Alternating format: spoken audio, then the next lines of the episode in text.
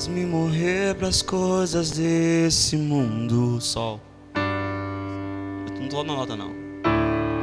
Faz-me esquecer as coisas que me afastam de você.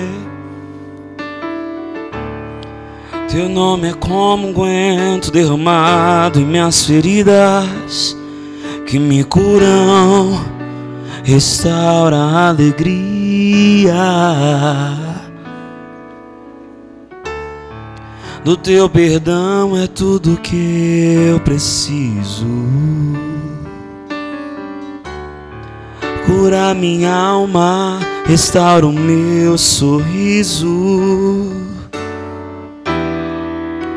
E quando tu chegas, fica tudo colorido.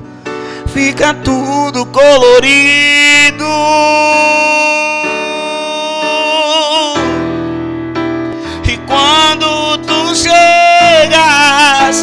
Fica tudo colorido.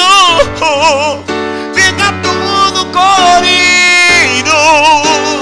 Paz outra vez. Paz outra vez. Paz outra vez. Como na primeira vez. Paz outra vez. Nós clamamos. Paz outra vez. Jesus. Vez. Como na primeira vez.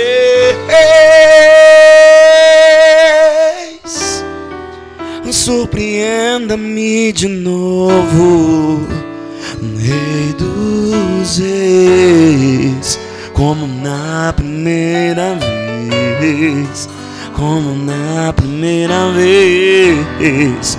Surpreenda-me de novo, Rei dos Reis, como na primeira vez. Segundo Coríntios.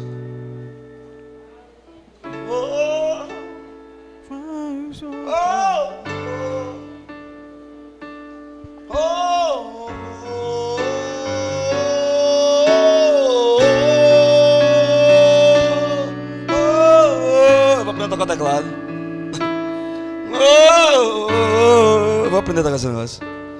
Aleluia. Mais outra vez. Uh! Aí eu vou poder cantar fora da nota.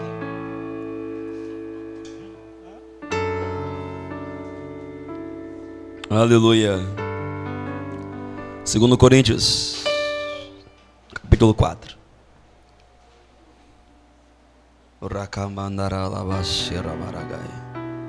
A igreja precisa entender o valor da oração.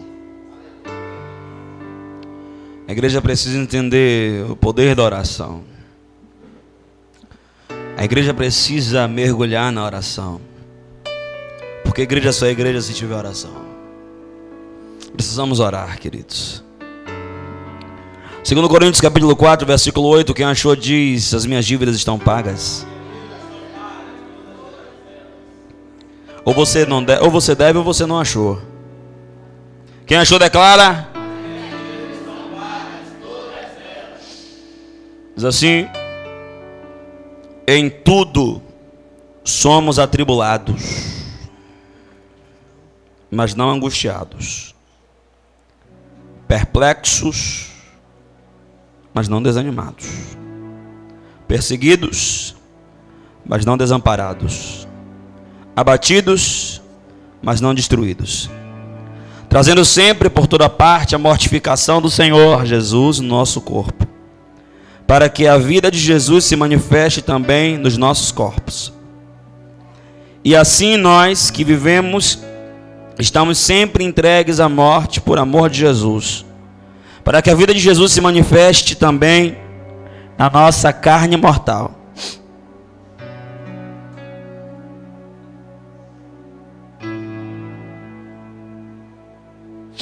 De maneira que em nós opera a morte, mas em vocês a vida. E temos, portanto, o mesmo espírito de fé. Como está escrito, cri, por isso falei, nós também cremos e por isso falamos. Sabendo que O que ressuscitou o Senhor Jesus nos ressuscitará também por Jesus e nos apresentará e nos apresentará conosco. Porque tudo isso é por amor de vós, para que a graça multiplicada por meio de muitos faça abundar a ação de graças para a glória de Deus. Por isso não desfalecemos. Mas ainda que o nosso homem exterior se corrompa, o interior contudo se renova de dia em dia. Porque a nossa leve e momentânea tribulação produz em nós um eterno peso de glória. Porque a nossa leve e momentânea tribulação produzirá em nós um eterno peso de glória. Porque a nossa leve e momentânea tribulação produzirá em nós um eterno peso de glória. Não atentando nós para as coisas que se veem, mas para que se não veem. Porque as que se veem são temporais, e as que se não veem são eternas. Aleluia. Queridos, o apóstolo Paulo, ele não escreveu isso aqui. Isso aqui ele deu a mão e Deus. Essa parte que eu vou escrever sou eu, Paulo. Porque, queridos, todos aqueles que querem viver piamente a palavra do reino e do evangelho padecerão tribulações. O apóstolo Tiago ele diz que Bem-aventurado o varão que é provado, porque quando aprovado receberá então a coroa da vida.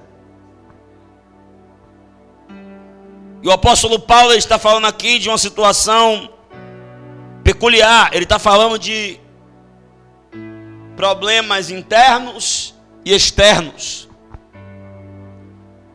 Ele está falando que em tudo ele é atribulado. Não, eu não sei você. Mas o cara que não é crente, o cara quer comprar um carro. O cara faz uma maracutaia lá com o vendedor. Não é assim? Falsifica que tem um contra-cheque, falsifica que tem dinheiro, falsifica não sei o que, faz uma maracutaia lá e compra. Você que é crente, que tem contra-cheque, nome limpo, tudo certo, você quer comprar e não consegue. e você fala logo na minha vez. Não, estou falando alguma mentira? O ímpio quer comprar uma casa, faz uma maracutaia lá, um bolo doido, movimenta com alguém que não sei o que, dá ponta um, que dá ponta despachante, que dá ponta não sei o que, dá ponta não sei o que, consegue, compra. Você faz tudo certinho, tudo direitinho, conforme manda o figurino, na sua vez trava. Já percebeu que em tudo somos atribulados? Não. Eu nunca neguei que crente passa por, não passa por tribulação. Na verdade, quem não passa por tribulação das duas mãos, você está desviado, você está Jesus hoje.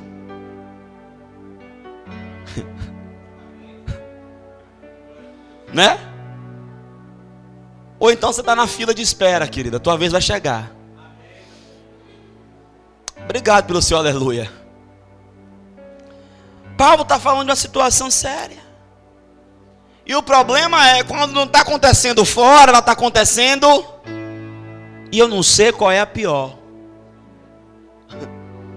Não, aliás, tem a pior. A pior é quando está acontecendo fora e dentro simultaneamente.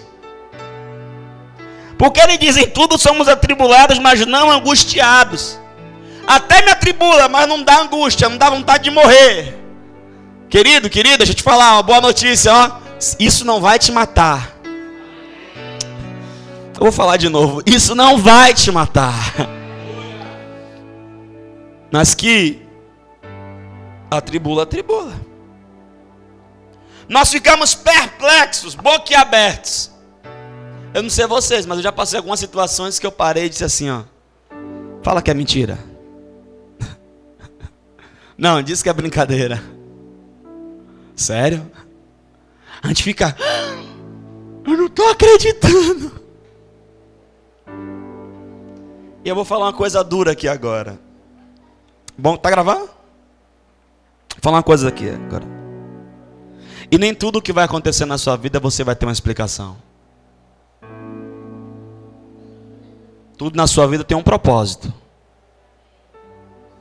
Tudo na sua vida tem um propósito. Mas nem tudo tem explicação. Me explique por que os filhos de Jó morreram.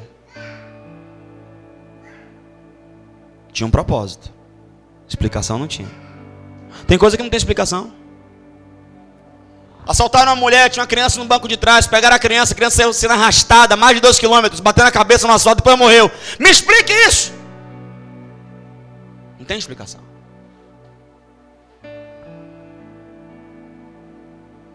Meu carro pegou fogo.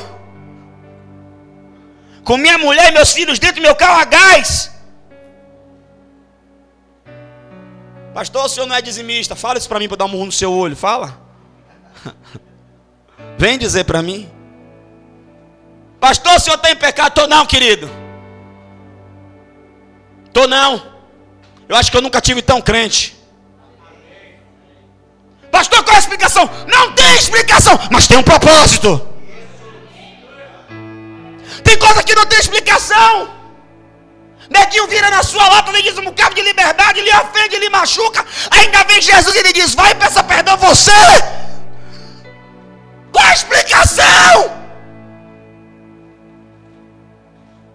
Qual a explicação para o Criador do universo, Todo-Poderoso, assistir o seu filho sendo crucificado e não fazer absolutamente nada? Explicação? Não tinha, mas tinha um propósito: a sua salvação e a minha. Tem coisa que deixa a gente boquiaberto. A gente fica sendo meio paralisado. Leva uns dias para a gente se recuperar. Tem uma notícia que vem para arrancar as pernas. Nunca me esqueço. Faz um ano agora, domingo.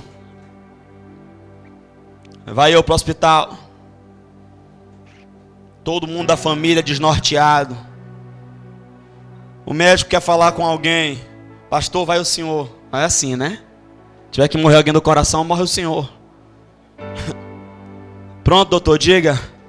Olha, o seguinte é esse, o quadro é esse. Ela está com câncer, alastrou, não tem químio, não tem rádio, não tem nada. É voltar para casa e esperar morrer. Tem quanto por cento de chance, doutor? 1%. Eu disse esse 1% que a gente vai lutar por ele. Mão, o negócio bateu em mim, deu uma caruara, a voz embargou. Eu respirei fundo e disse: E aí, Jesus? Quando eu falei para Nonato, Nonato, mas meu Deus do céu. Raidilza, que é toda. Irmão Raidilza ficou calma na hora. Raidilza. Jesus. E agora quem vai contar para ela? Vai lá, pastor. Irmão, melhor foi a reação dela. Ai, minha filha, o médico disse isso, isso, isso, isso, isso, isso, isso. Ela foi, pastor, foi. Ela, mas meu Jesus não muda. O meu Jesus é o mesmo. A minha fé é a mesma. Eu continuo crendo no meu Deus. Perplexo sim, mas não desanimado. Yori elevar. Uh! Para quem não tinha um, quem tinha 1%, foi crescendo, foi crescendo. Hoje, para a glória de Deus, está aí curada, não tem mais nada, não tem mais resquício, e o nome do Eterno é glorificado. Perplexo sim, tem coisa que vai tirar do seu centro, mas não desanima, cai para dentro. Aleluia. E ele continua, viu? O negócio não parou, não perseguidos, a não desamparados. Já reparou, irmão? Tanta gente para o patrão pegar no pé logo com você. Eu me lembro que eu fui trabalhar, 18 anos, novo, novo, novo, nem barba direito não tinha.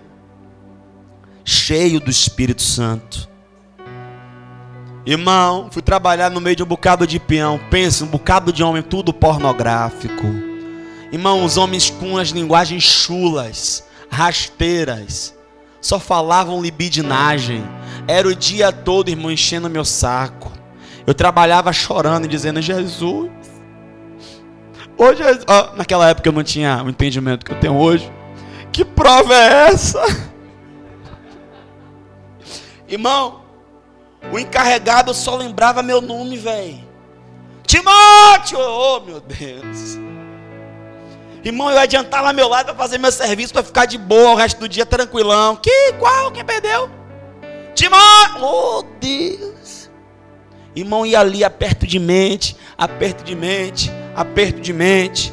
Eu solteiro, que nada, irmão. Ah, irmão, já estava namorando com você?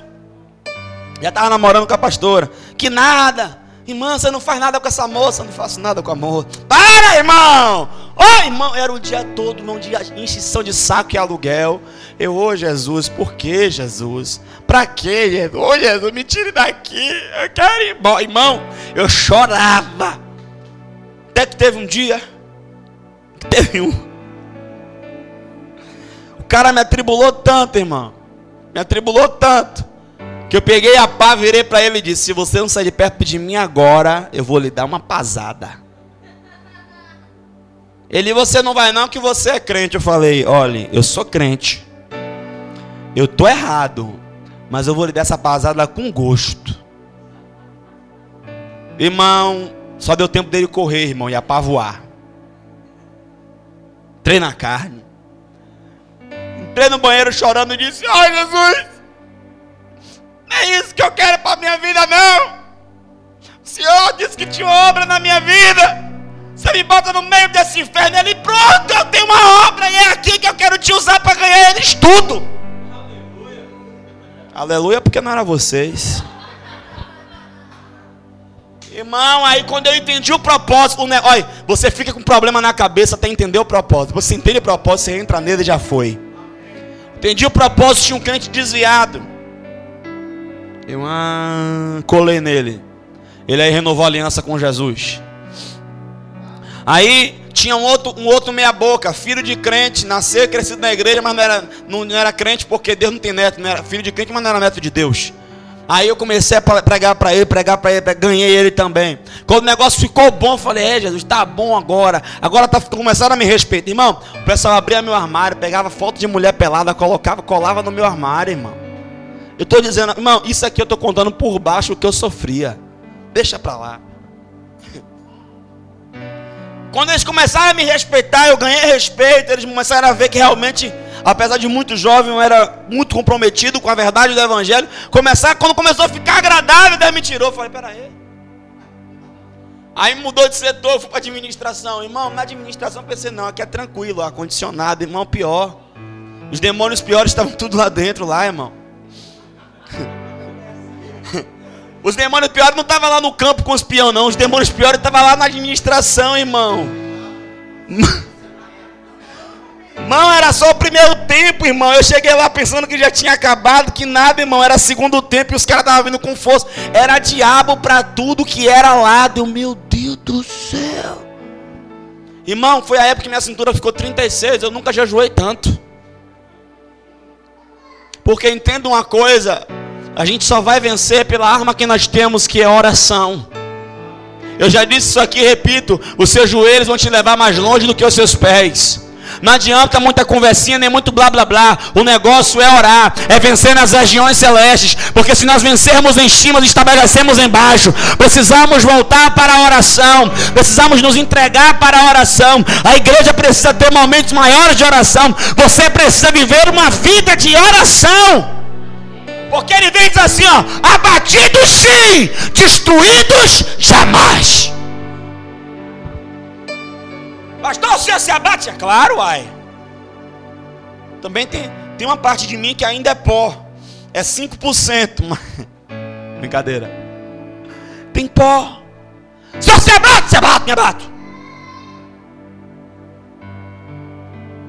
Agora o nosso tempo de abatimento vai durar menos tempo se nós dedicarmos mais tempo à oração. Porque tem gente que está batido com a situação que aconteceu há três meses atrás.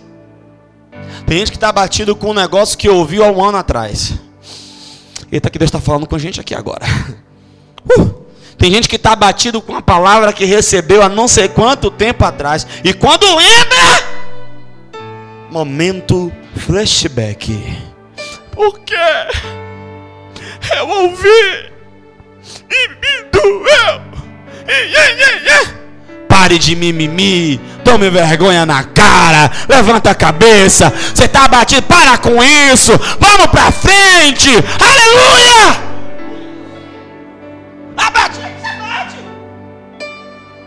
Destruído não. Eu quero declarar uma coisa para que o inferno escute. Eu quero que os demônios, que os principados, que as potestades de Salvador escute o que eu estou dizendo agora. Eu estou dizendo que vai ter uma revanche.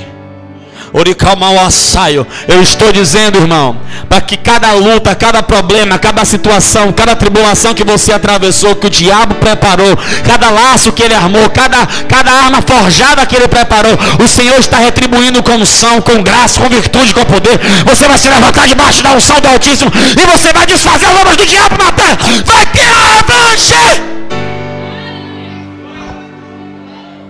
Porque aquilo que o diabo armou pensando que ia nos destruir, só veio para nos fortalecer. Agora, pastor, como é que vence isso? Trazendo em nosso corpo a mortificação do Senhor. Versículo 10. Essas coisas vêm tribulação, angústia, perseguição, perplexidade. Isso vence é para quê? Para você morrer.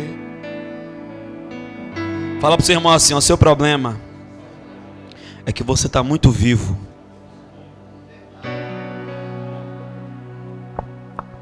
Me ajude a pregar para esse irmão. Diga assim: ó, morto não reclama. Diga para ele assim: ó, morto não duvida. Diga: morto não critica. Morto não murmura. Ah, sai. Diga: morto não revida.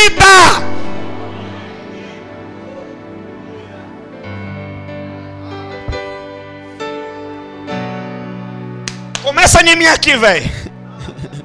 Eu tenho que morrer. Uh. Essas coisas vêm para a gente morrer. E você só vai entrar no propósito de Deus para sua vida quando você morrer. Porque quando o homem morre, ele libera o espírito. Quanto mais morto você estiver, melhor preparado você vai estar para fluir no espírito. Sabe por quê? Morto não recebe aplauso, morto não recebe glória. Tem até homenagem póstuma, mas o morto não está lá para se vangloriar.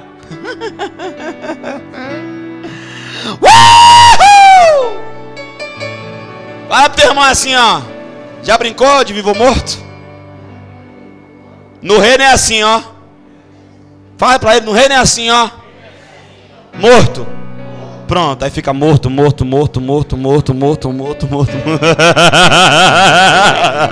aí de vez em quando você vive, Jesus não, morto, meu filho, morto, morto, morto e morto. Amém. Vocês estão empolgados para essa noite? Ah, que palavra poderosa. Eu me sinto animado com essa palavra.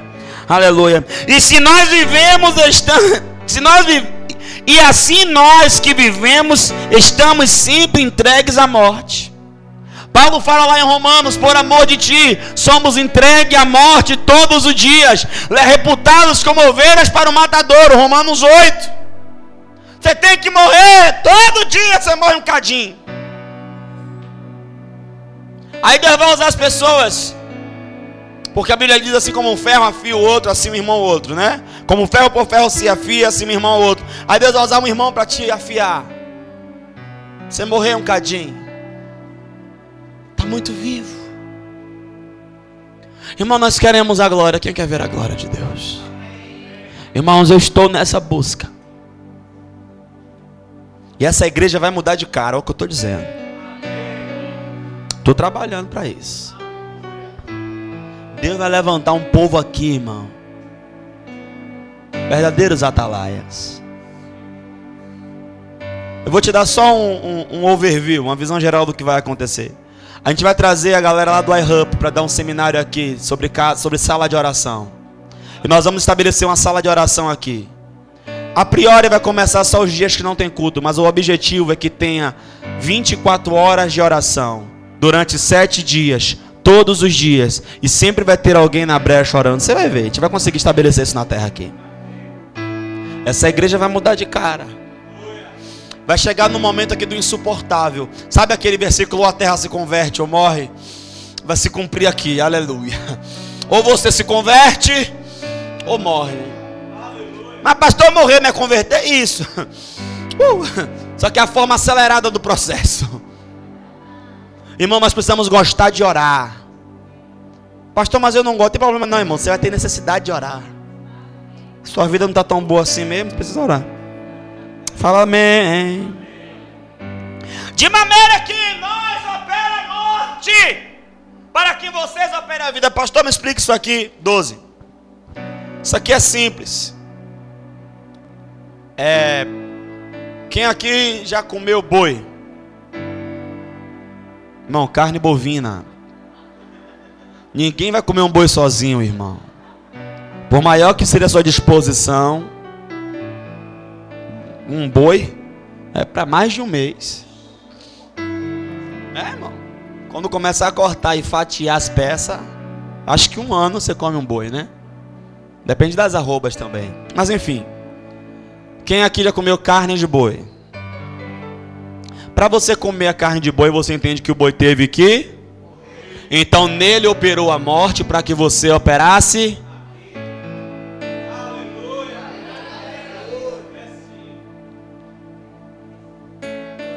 Quem aqui já comeu a penosa? Galinha. Quem comeu galinha aqui? Ótimo. Então, nela operou a morte para que você operasse. Irmão, eu ficava, eu nunca contei isso para ninguém, mas quando eu era criança eu ficava assim, ó. Eu sei o que é galinha, eu sei o que é boi. Agora que bicho é a salsicha? Que? Nunca entendi. Aí depois entendi que, né? É um bocado de condimento, um bocado de carne. É, é, aquilo é humano. Não, é sério, eu pensava que, enfim, mas é humano, não é verdade? Melhor, foi o homem que criou. Isso é embutido. Então o que, que acontece? Nele operou a morte para que você operasse a vida. Paulo está dizendo o seguinte aqui, ó. Para que alcance outros é necessário que você morra. Quanto mais você morre, quanto mais a morte opera em você, mais a vida opera em outros. Então, olhe para mim. Olhe para mim. Você pode estar passando um problema que for, não perca a classe. Ó, ó, ó, papai. Pode estar passando a tribulação que for, não desça do salto. Quer mais? Quer mais? Quer mais? Quem quer mais aqui? Pode estar tá passando um vendaval que for, não tira o sorriso do rosto. Deixa o diabo dar ataque de epilepsia no quinto dos infernos. Rapaz, não é possível. Essa menina só anda feliz. Esse menino só anda alegre. Feliz. Uh! Comendo patiá e feliz. Diz amém. Patiá, minha filha. Sabe não? Ovo. Patiá. Irmãos, eu me lembro de uma época eu vou contar isso aqui. Eu me converti, só usava bermuda. E naquela época o evangelho não, é, não era tão difundido como hoje, as pessoas não tinham tanta clareza, tanta revelação. Eu sou da época bem religiosa, sabe? E eu não tinha roupa social, na verdade, os jovens da minha época não usavam roupa social. E do meio que o Senhor me tirou, ninguém usava mesmo roupa social. E todo mundo na igreja usava roupa social. E quem não usava roupa social não era nem crente. Os irmãos não davam nem a paz do Senhor. E eu só tinha uma calça. E eu me converti. Então eu peguei meu guarda-roupa inteiro e dei. Os irmãos não usavam boné. Crente não usava boné. Então eu tinha uma parede de boné. Eu dei também. Crente não usava é, roupa de marca. Porque na época tinha uma ideologia maluca, besta, boba, de que marca era consagrada, que marca era do diabo. Então todas as roupas de marca que eu tinha, eu joguei tudo fora. Algumas os meus primos na briga, no mano a mano, conseguiram tomar, levar. Não, essa daqui não é muito cara, não pode. Isso aqui é um pecado e tomaram e tal. Eu dei fine discos, eu sou da época de, do, do, do, da fita cassete. Eu queimei fita cassete, foi logo quando saiu o CD. Eu tinha alguns CDs do Rapa, Legião Urbana. Quando eu comecei a quebrar, meu primo, pera aí! Tomou tudo. E a minha conversão foi dessa forma. De maneira que quando eu fui para a igreja, eu só tinha só uma calça e duas camisas. E a situação piorou não porque minha família tivesse problemas financeiros, graças a Deus minha família sempre foi muito abençoada, muito abastada, diga-se de passagem, tínhamos mais do que precisávamos, a verdade era essa, mas não sabíamos administrar. Todavia, o que aconteceu foi que quando eu me converti, houve uma ruptura tão grande com a minha família, que todo mundo disse: "Então você agora é por sua conta". Ninguém me dava mais nada, querido. Imagina.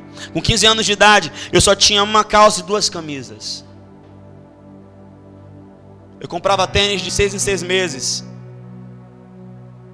E quando eu enchia muito o saco do meu pai, às vezes até de três em três.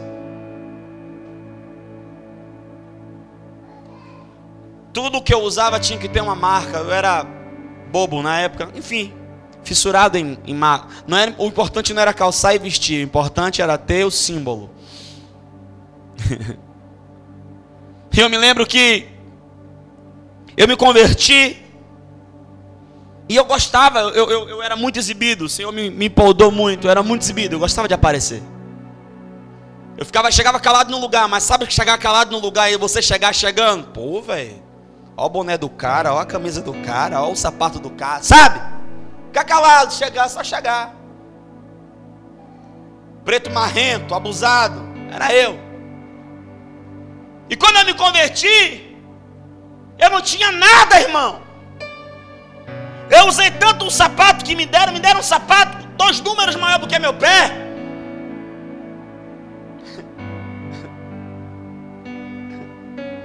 Eu tinha que ficar andando assim para não pisar na água. E o pior, com a hora de orar, eu tinha que fazer assim. Eu tenho esse jeito, esse, esse jeito de orar até hoje. Às vezes eu dobro o joelho e boto um pé em cima do outro. Até hoje. Porque eu fazia isso para esconder o, fu, o, o, o furo do buraco que eu botava papelão. Eu não tinha absolutamente nada. Mas eu era totalmente feliz. Eu me lembro que minha primeira Bíblia eu ganhei. Eu devorei a Bíblia toda em seis meses, mas não é seis meses para ler a Bíblia toda. Eu devorei em seis meses a minha Bíblia inteira tinha marcações. Aí eu comecei a orar, Senhor, eu quero uma Bíblia de estudo. Todo mundo tem Bíblia de estudo. Os pregadores têm Bíblia de estudo. Eu não tenho Bíblia de estudo. Aí um irmão me deu uma Bíblia de estudo pentecostal. A Bíblia era desse tamanho, dessa grossura. Sabe aquela primeira edição da Bíblia pentecostal? Aí eu comecei a estudar a Bíblia pentecostal e achei aquela Bíblia rasa. De fato ela é. Aí eu falei, Senhor, eu quero uma Bíblia mais profunda. Aí um outro irmão foi movido pelo Espírito, o irmão me deu uma Thompson. Aí eu comecei a devorar, porque a Thompson ela tem estudos exaustivos e era cara na época. Não tinha. Na verdade, tudo para mim era caro, irmão. Passava de um real para mim já era caro. E eu me lembro que a camisa que eu tinha social era amarelinha, a camisa ficou branca. Eu tinha outra verdinha que também ficou branca. A calça que eu tinha na calça jeans azul, azul cargo, que ficou clara. Eu acho que o Espírito Santo estava operando na minha vida aquela, aquele louvor. Alvo mais que a neve. Mas irmãos, eu sempre fui cheio de graça. Sempre. Aí eu comecei a orar. Senhor, eu não quero ficar olhando estudo da Bíblia e ficar dizendo um bocado de estudo da Bíblia. Eu quero, eu quero, eu quero pregar um negócio revelado. A minha oração eu nunca me esqueço, eu sempre orei, só oro até hoje. Eu quero uma unção jamais vista, uma unção jamais sentida, uma revelação jamais declarada. Eu quero algo novo e inédito que o Senhor tem para mim. Eu não quero que o Senhor tenha para ninguém, eu quero que o Senhor tenha para mim. O que o Senhor tem para mim, o Senhor faz. E se eu não tiver nada também, está valendo. Sabia que ele tinha, né, irmão? Irmão, eu comecei a pregar e aí a galera, qual é a sua Bíblia? Aí eu fazia assim, ó. É essa. Ah, para de brincadeira. Sério. Minha primeira Bíblia, irmão, Marlon roubou. Marlon roubou minha primeira Bíblia. É a única que eu não tenho. Todas as outras eu tenho até hoje. Todas as minhas Bíblias eu tenho. Fora as que eu dei, né? De maneira que eu não tinha nada.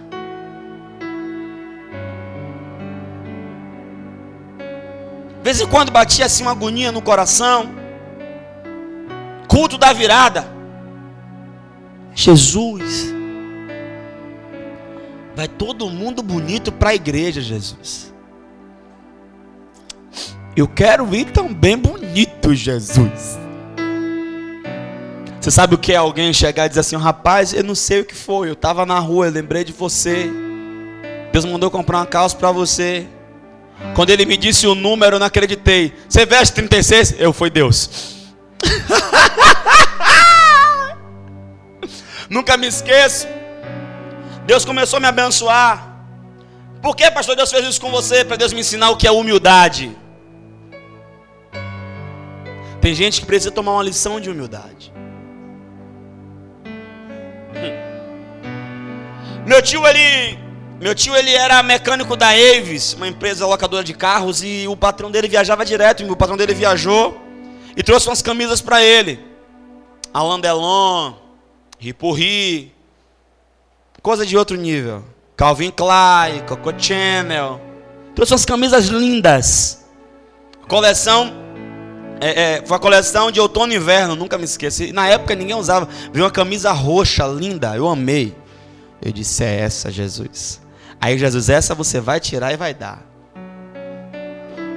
Aí, ô Jesus, qualquer outra, essa. Camisa Landelon, nunca esqueça. Peguei, dobrei, fui na igreja. Aí, ó, naquela época eu era ignorante, né? Senhor, se é de ti, eu vou fazer uma prova contigo.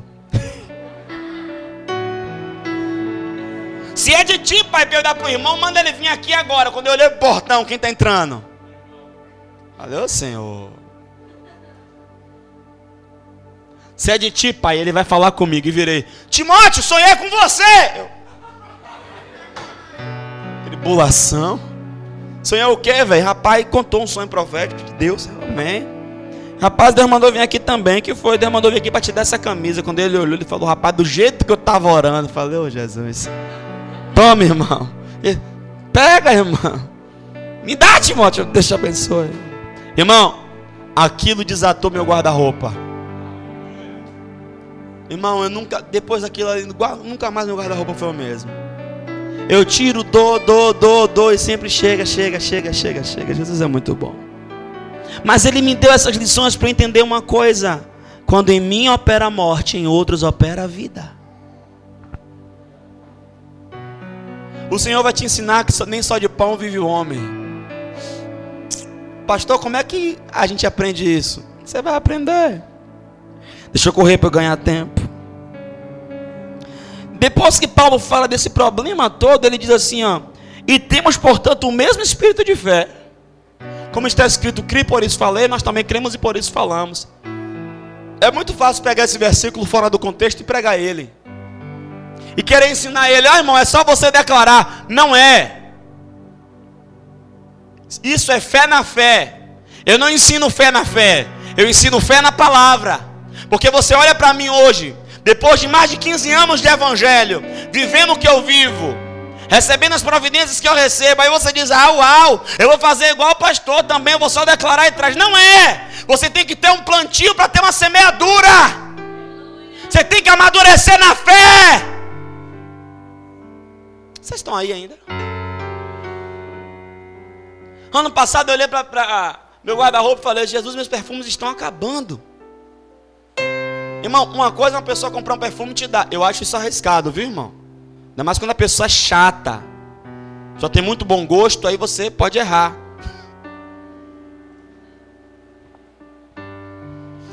Uma coisa é você ir lá e comprar, outra coisa é você ir lá e comprar debaixo de uma direção e comprar aquele que a pessoa gosta. Aí é Deus, irmão.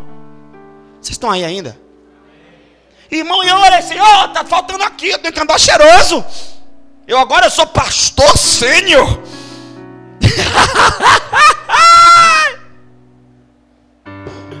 Irmão, e ele manda.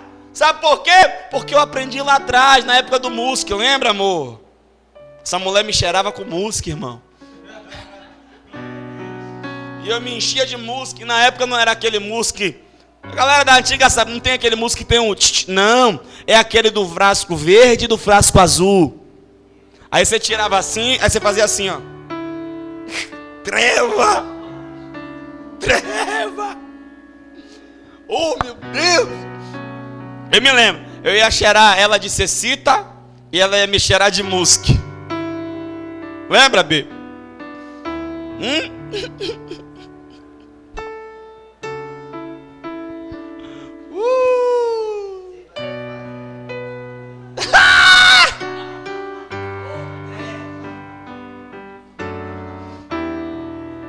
Irmão, tem coisas que nos amadurecem, irmão. Ah, queridos. Aí hoje hoje a gente cheira bem, né, Bê? Hoje a gente cheira legal, né? Teve um irmão que estava passando no corredor da igreja. O pastor está aqui. Oxi, revelação é? Não, senti o cheiro do senhor. Falei, forte Brasil. Forte Brasil. Conheceu pelo cheiro. Aleluia. Mas irmão, quando você vê a colheita de alguém, suspeite.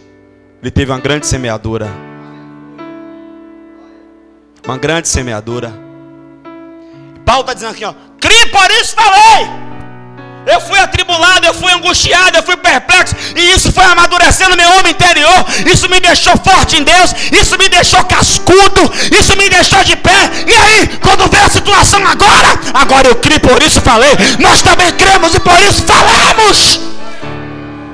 Quando eu chego aqui prego providência, eu tenho autoridade para isso. Eu já cheguei na minha casa, eu e minha mulher, olhar para mim, eu olhar para ela e dizer: E aí, paixão? Ela agora é Jesus que opera. Eu, pronto! E aí, irmão, você fechar o olho e orar e Deus mandar uma cesta básica para você, sua mulher, você pegar a cesta básica e dividir no meio com outra família.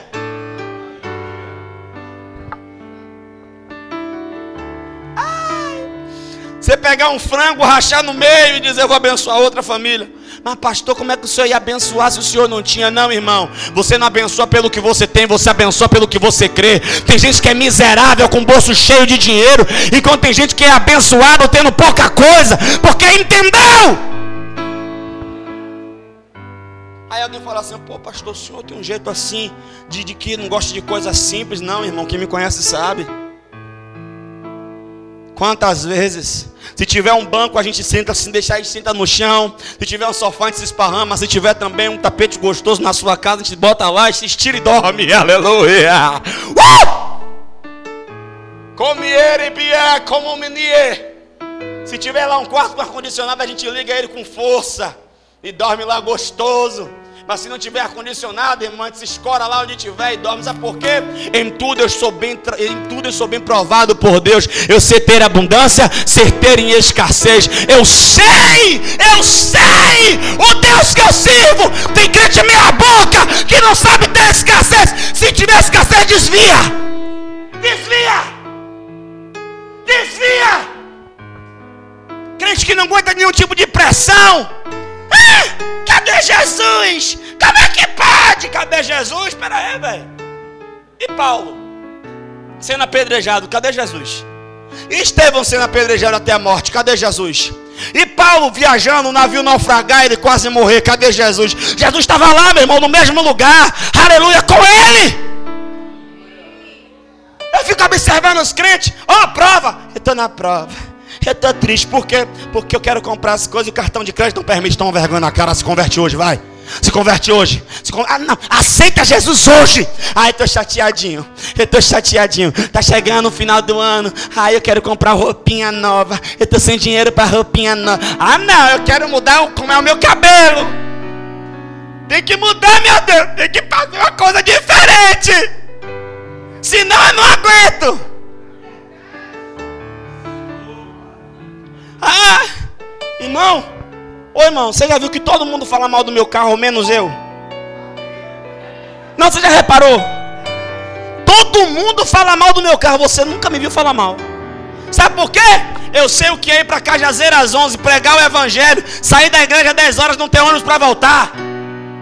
E orar, Jesus, pelo amor de Deus, eu tenho que ir para casa, meu pai. E passar aquele panha que pega os rodoviários, colocar a mão, pedir encarecidamente o motorista me levar, e o motorista ter o coração aberto e me levar. E eu ainda aí enchendo o saco dele de todos os outros, pregando evangelho para todo mundo. Opa, aí. Eu sei o que é ir para a estação Pirajá, irmão. Aquilo não é de Deus, não.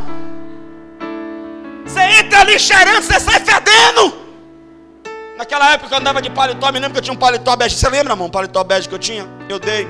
Oh, era lindo, eu ficava tão bonitinho. Paletó bege, eu me lembro. Oh, era a cor clarinha, fica bonito em mim, não fica, amor? Aí eu ia, oh, e aí eu tinha uma maletinha, aí eu botava meus DVDs na maletinha. Tinha uma maletinha, mas era tipo essa que eu tenho, de couro. Assim, uma maletinha, aí eu botava os DVDs. Era tão bonitinho, um pregador Timóteo, coisa linda. Aí eu chegava, entrava naquele lugar. Irmão, quando eu entrava naquela fila já começava.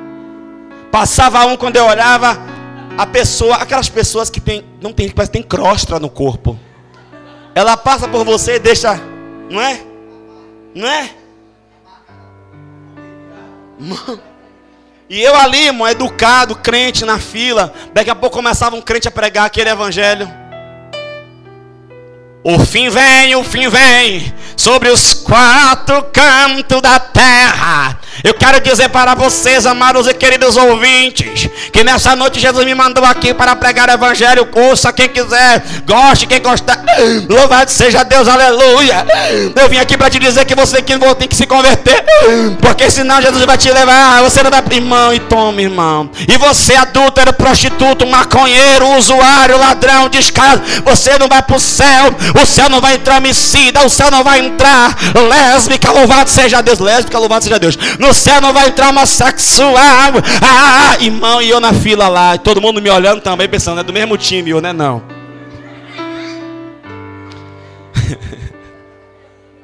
Irmão, e eu com aqui a pastinha, ô Jesus. Daqui a pouco, irmão, a fila. Aí o ônibus parava, a fila abria. Irmão, todo mundo saía correndo, entrava de vez. E você que está na fila, educado. Aí vai você. E o paletó bagunçando e tudo bagunçando. Sei o que é isso. Eu sei o que é ir pregar, não receber nenhum transporte para voltar e voltar para casa andando. E debaixo de chuva. Eu não caí de paraquedas. Eu tenho muita história. E não foi rindo que eu cheguei até aqui, não. Foi como diz o Salmo 126: Aquele que leva a preciosa semente andando e chorando, andando e chorando, voltará com certeza trazendo consigo seus molhos. É por isso que eu digo, eu creio, por isso que eu falo. E ele continua, irmão. Deixa eu pular para o 16. Por isso não desfalecemos. Por que não desfalecemos? Porque somos experimentados. Olhe para mim. Pega essa aí, Ana, no seu espírito. Não tenha vergonha da sua história, não. Dia desse estava conversando com um rapaz. O avô pastor, o pai pastor, ele pastor. A igreja dele é enorme. E ele conversando comigo. Como é que está a igreja lá, Timóteo? Falando, é, está bem, crescendo em graça, conhecimento. Uma benção. Ele perguntou quantos membros tem. Falei, tá. Ele é consideravelmente pequena, né? Aí eu larguei nos peitos. Falei, não, pô, não é pequena, não. Eu não tive meu pai, não tive meu avô para fazer igreja por mim, não.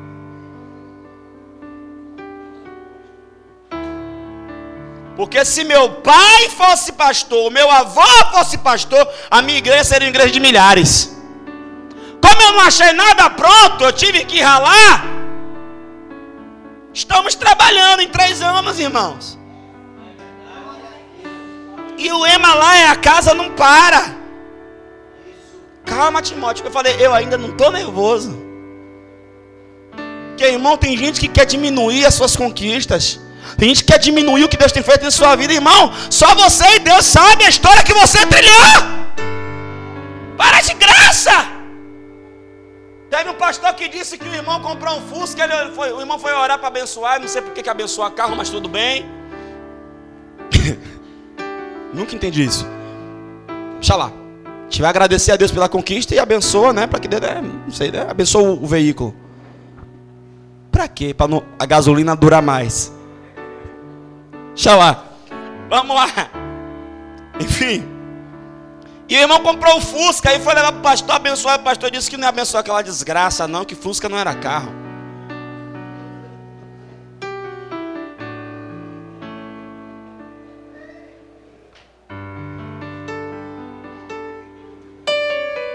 Irmão, eu tô rindo, mas isso aconteceu de verdade. Irmão, peraí. Fala pro seu irmão assim, irmão, pelo amor de Deus. Não desfaleça. Agora pega isso aqui no seu espírito, ó. Ainda que o nosso homem exterior se corrompa, interior, contudo, se renova de dia em dia. Tem gente que inter interpreta isso aqui errado e pensa que é pecado. Irmão, a Bíblia não dá respaldo nenhum para viver em pecado. Se você está vivendo em pecado, você é descarado. Aceite Jesus entra pela porta. Fala amém agora. O homem exterior se corromper é. Esse corpo aqui é um corpo corruptível. E a corruptibilidade a qual esse corpo está exposto é: esse corpo está exposto a doença. Está ou não está? Doença, vírus, bactéria, dor. Sentimentos nocivos, tristeza, decepção. Sim ou não? Isso está ligado ao homem exterior. Mas esse homem exterior, conforme 1 Tessalonicenses 4, versículo 15 em diante, diz que a trombeta soará e os que morreram em Cristo ressuscitarão primeiro. Depois nós que ficarmos vivos seremos arrebatados, a saber encontrar com o Senhor nos ares. Nós seremos arrebatados. E no arrebatamento, o que, é que vai acontecer? 1 de Coríntios capítulo 15 diz que quando este corpo é corruptível se revestir de incorruptibilidade, e este corpo que é mortal se revestir de imortalidade, então cantaremos o hino dizendo: Tragada foi a morte na vitória. Este corpo aqui vai ser revestido de incorruptibilidade. No céu não vai ter dor porque o corpo é incorruptível. No céu não vai ter doença porque o corpo é incorruptível. No céu não vai ter dor, problema, porque o corpo é incorruptível. É por isso que Deus disse: você está na terra e na terra, no mundo, você vai ter aflição, mas vai ter um tempo que eu vou te tirar dessa aflição. Você vai vir para cá para a glória. E aqui na glória a vida é outra. Mas enquanto estivermos aqui nessa terra, nós estamos expostos à corruptibilidade. O corpo é corruptível. Você pode sentir, irmão, uma dor de cabeça. E aí, pastor? Aí você não fica com dor de cabeça, você manifesta a glória. No nome de Jesus, saia. Agora não vamos ser extremistas igual alguns irmãos que não aceita dor, não aceita isso, não aceita aquilo e morre doente. Não sentiu uma dor, ora. Não teve fé suficiente, não. Continuou sentindo a dor. Não está no nível de fé para mandar dor de cabeça. Vá para o médico. O médico mandou tomar o remédio, toma. Se está com fé para parar de tomar e ficar curado, para. Mas se não viu o resultado, volta a tomar um remédio. Não seja bestalhado que nem um bocado de irmão. Jesus me curou. Ele me curou.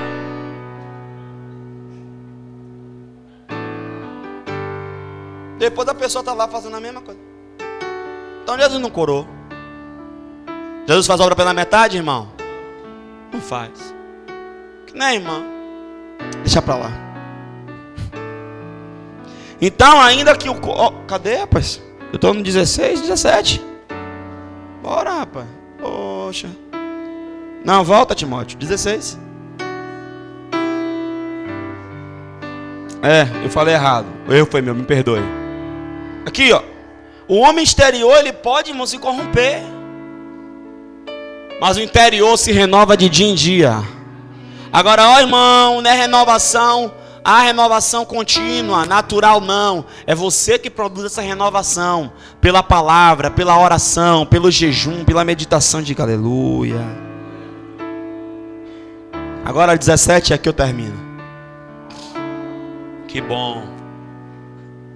Porque a nossa leve e momentânea tribulação. Irmão, teve um dia que eu li esse versículo e disse: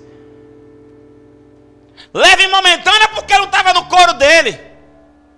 Na época eu não conhecia a vida de Paulo como eu conheço hoje. Conhecendo a vida de Paulo hoje, eu falo assim, ó. O cara para declarar que é leve e momentâneo o que ele estava vivendo, ele estava no nível de fé muito alto. Porque para você que está dentro da situação, parece que não tem fim. Deixa eu falar uma coisa aqui, está no meu espírito isso aqui agora. A Bíblia diz que o choro pode durar. Fala a verdade, irmão. Tem dia que parece que é noite. Tem semana que parece que é noite. Tem mês que parece que é noite. E quando você pensa que vai raiar o dia, noite. Hum. Deus está falando com alguém aqui agora. E você, meu Deus. Só que você tem que entender que a tribulação ela é leve e momentânea.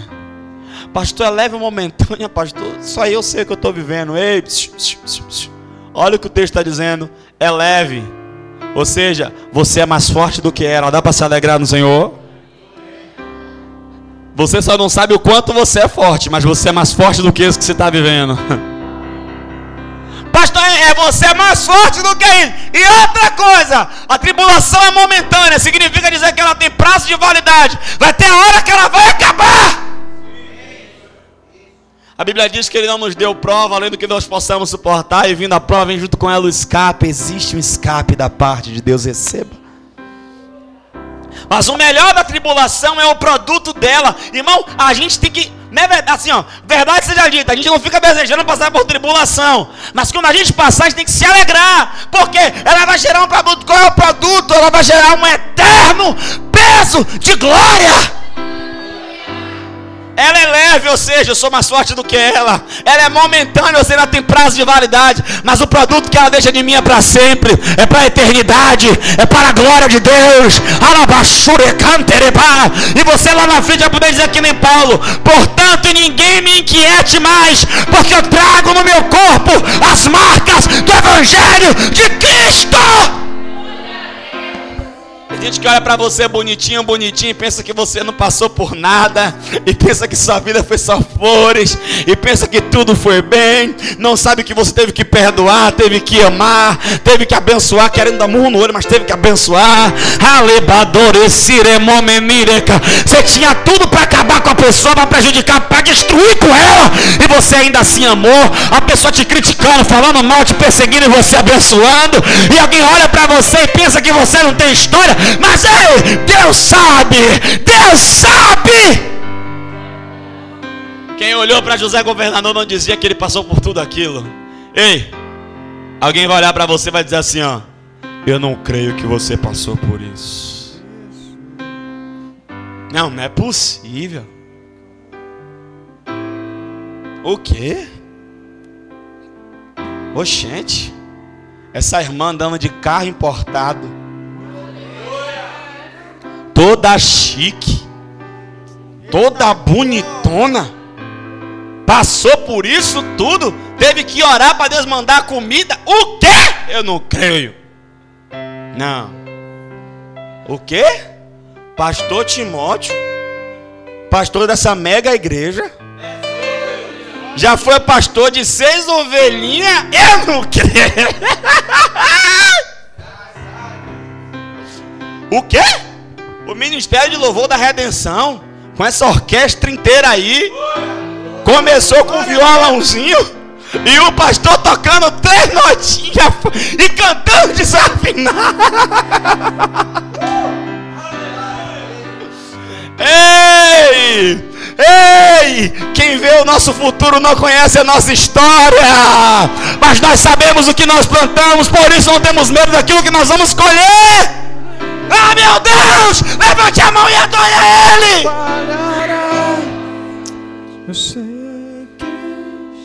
Deixa eu encerrar aqui. Eu não sou de ficar contando minha vida nem expondo minha história. Eu gosto de pregar a Bíblia, mas hoje o Senhor está mandando eu. Vai. Quando a pastora engravidou de Sofia, a pastora ficou maluca. Ela entrou em crise. Uma menina? Não, não. A menina nem sabemos que era uma menina, né? Eu tô grávida. Ela fez o exame umas duas vezes. Não! E eu aí, como sempre, foi. A mamãe não sabia que estava grávida de você, não, bebê.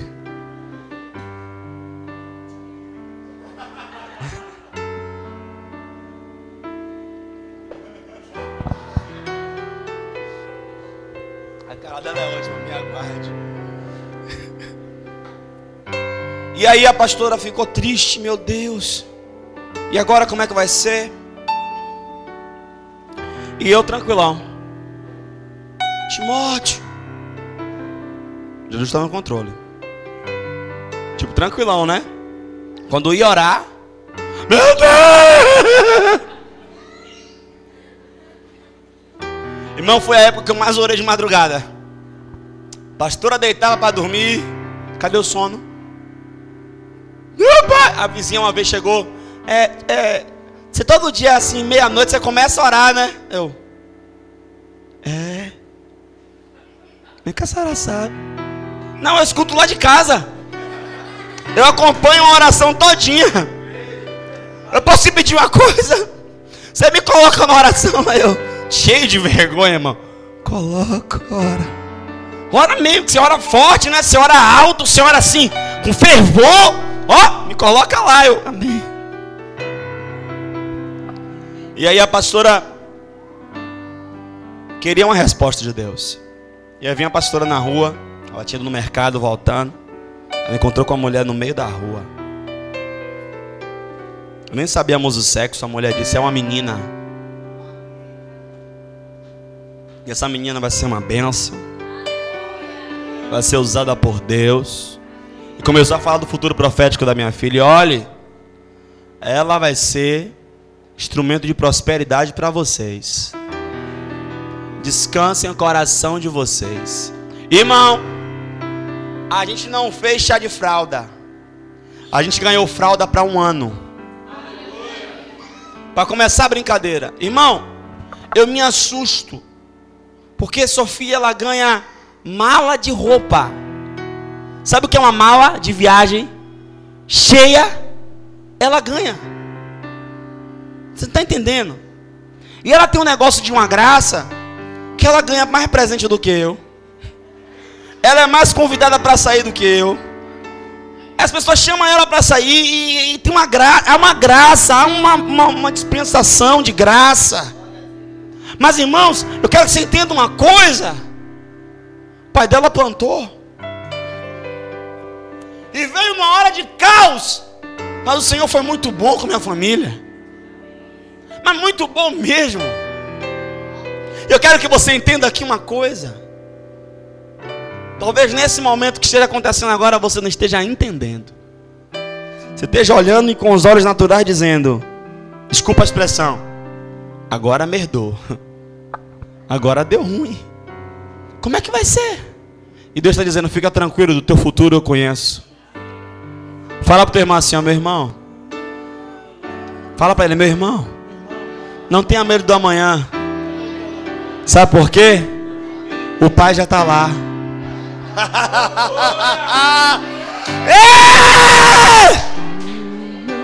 Vamos ficar de pé? Nunca falha. Eu sei. Se Deus é muito bom, solidifica as suas bases, firma bem as tuas estacas, firma bem os teus pés. Não se deixe abater pela situação, pelo momento, pela circunstância. Olha o que nós lemos no texto ainda, mais à frente Paulo diz, e nós lemos, eu não vou parar por aqui, mas Paulo diz, porque nós não atentamos para as coisas que se veem, nós atentamos para as que se não veem, porque as coisas que se veem são temporais, mas as que, não se, as que se não veem são eternas. Aquilo que você não está vendo é que você tem que se apegar, porque o resto é passageiro, é natural, é efêmero, vai passar.